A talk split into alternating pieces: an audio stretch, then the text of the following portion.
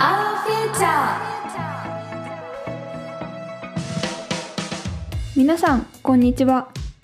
慶應義塾大学法学部1年の赤星由香です。慶應義塾大学 KGRI のプロジェクトで活動している私たち学生によるポッドキャスト。2040年という未来までに日々大学で学んでいる私たち学生に何ができるかを話していく番組です学問はどのように変化していきそして今学んでいることはどこにたどり着くのか時事のニュースや話題を共に語っていきたいと思います Impactism Our Future. This program is presented by KGRI.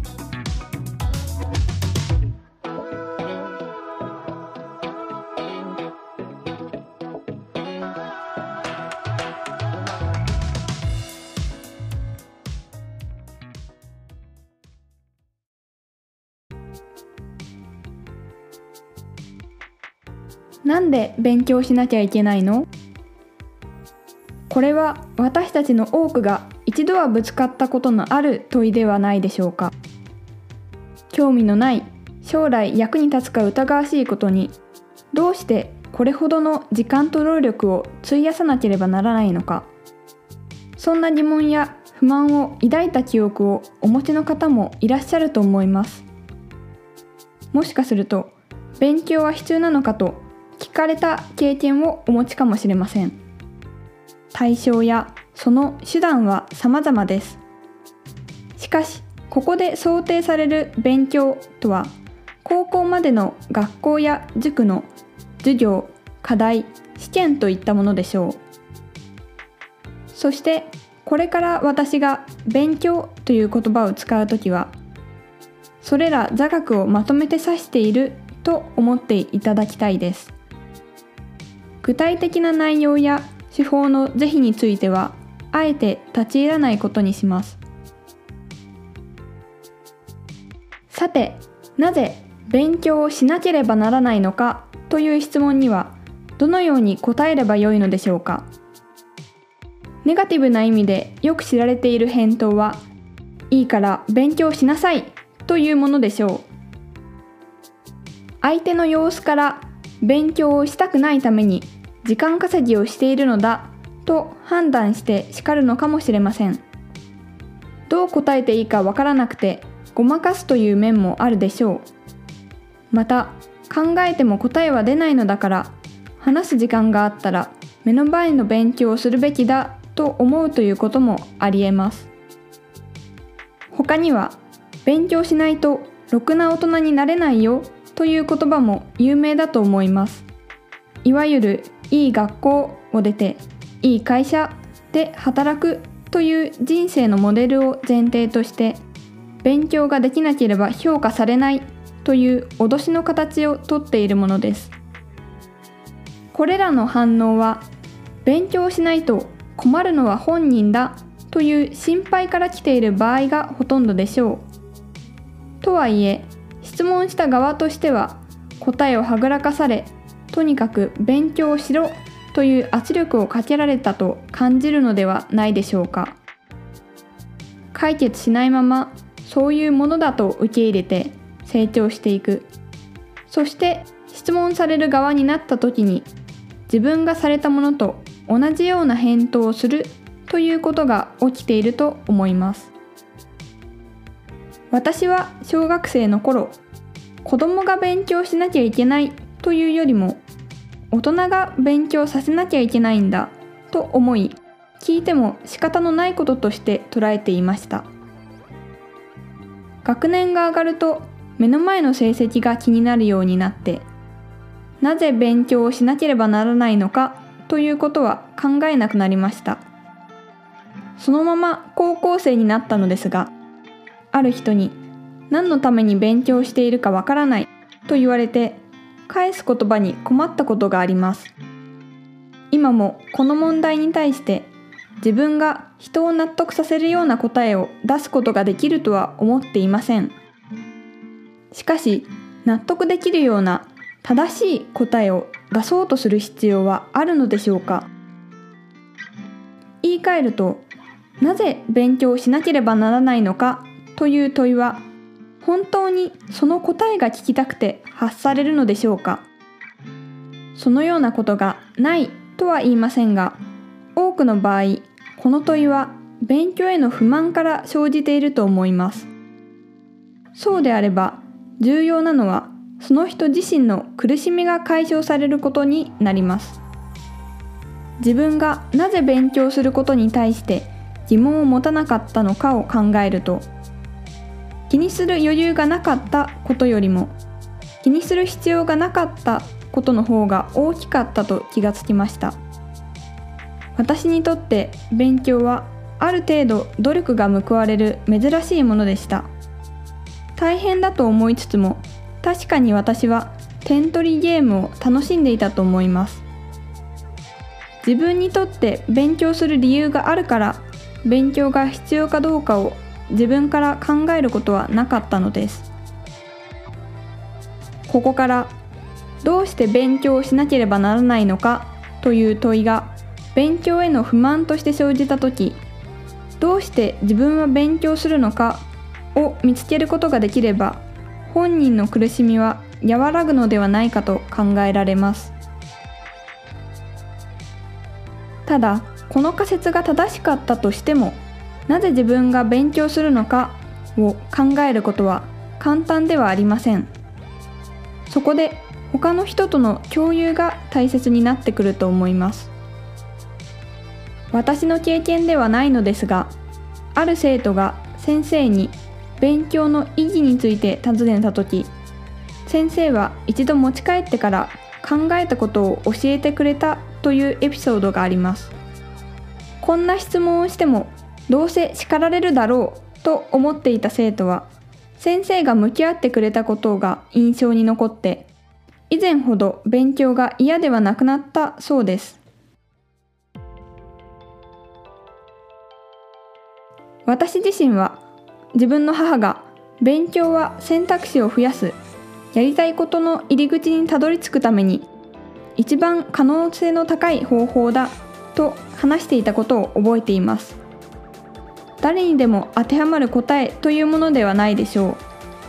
う。しかし母が自分の考えを教えてくれたこととして記憶に残っています。大学生となってから自分で選んだものを学ぶことが中心になりました。やりたいことができるというのは幸せなことです。今決められたものを勉強してきた日々を思い返してその理由を話すとしたら自分と直接関係のないものを自分ごととして感じられるようになるからというのではないかと思います一度触れたことのあるものには親近感が湧くものです。勉強で得た知識があるだけで、ああ、これがそうなのか、と同じものがより鮮やかに見えることが経験から分かっています。法律という学びたいものを見つけることにも、歴史や倫理を中心とした様々な科目に関する気づきが影響しました。実際には用意した言葉ではなく相手のために考えた言葉を伝えることができればいいと考えています勉強に苦しむ人が勉強する意味を見つけることは喜ばしいことですがもし他のことをする意味が上回っていると見つけるのならばそれもまた素晴らしいことでしょう。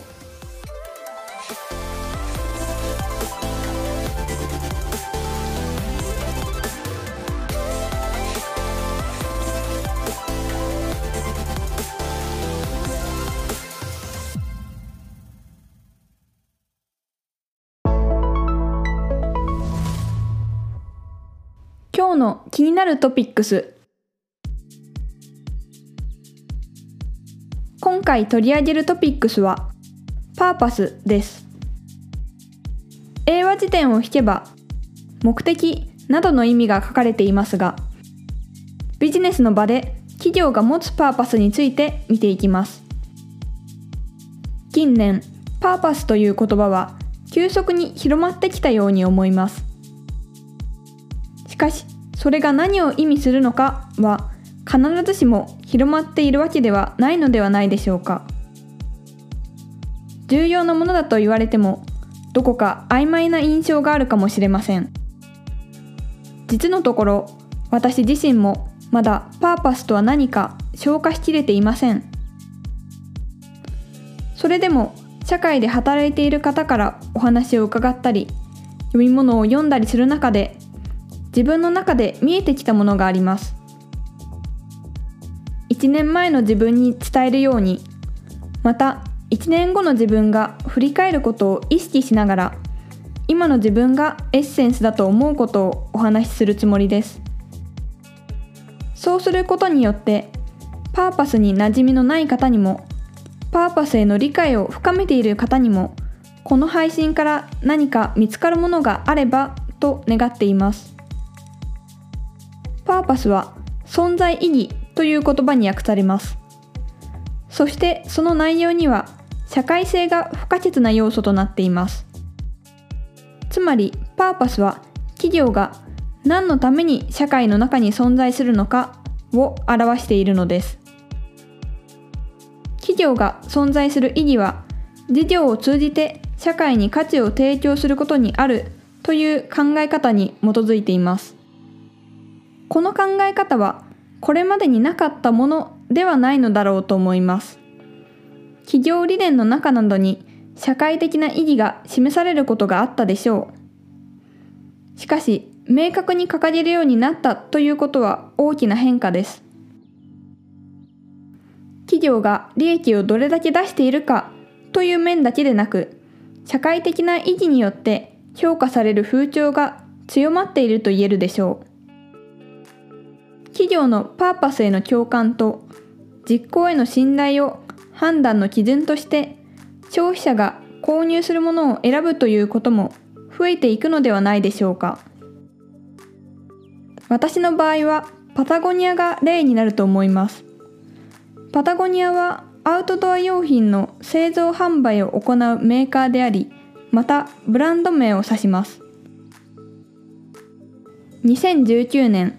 パタゴニアは企業理念ミッションステートメントをリニューアルしました。1991年以来企業理念は最高の商品を作り環境に与える不必要な悪影響を最小限に抑える。そしてビジネスを手段として環境危機に警鐘を鳴らし解決に向けて実行するというものでした。2019年からは私たちは故郷である地球を救うためにビジネスを営むとなっています。パーパスという言葉ではありませんが何をするかに主眼が置かれていた状態から何のためという存在意義が語られるようになりました。ビジネスと環境が対立するという考え方から脱却した地球のためのビジネスという価値観に惹かれます。実行については取り組みが明確に示されていて修理やリサイクルフェアトレードなどの状況が数値で分かるようになっています。パタゴニアの製品からは自分で納得して選ぶことができたものを使う満足感を得ることができます。これからも私はパタゴニアの一ファンであり続けると思います。パタゴニアは今年の9月に組織の形態を変更しました。地球が唯一の株主であるというメッセージが発されています。事業に再投資されない余剰利益が地球環境のために使われるようになったようです。パタゴニアの話はここで終わりますがぜひ調べてみてください。パーパスという言葉を使うかはともかく社会的な意義を軸とするものは企業に限りません。例えばこの番組を生んだ2040独立自尊プロジェクト。私が理解する限りではこのプロジェクトは個人及び国家の独立自尊を守り健全な社会を形成していくための存在です。これはパーパスと同じことでしょう。ちなみに独立自尊とは慶應義塾の基本的な精神なのですが噛み砕くと自分と他者にある個人の尊厳を守り自分で判断し自分の責任のもとで行動するということです。これはあくまで今の私から見た姿ですがプロジェクトの存在意義を考えることによって自分の行動を選択する時の支障を得ることができます。何のためにあるのかという観点で身の回りの活動を見直してみませんか？それはきっと自分が社会の何に関心があるのか社会にどのように影響を与えて生きていきたいのかにつながっていくと思います。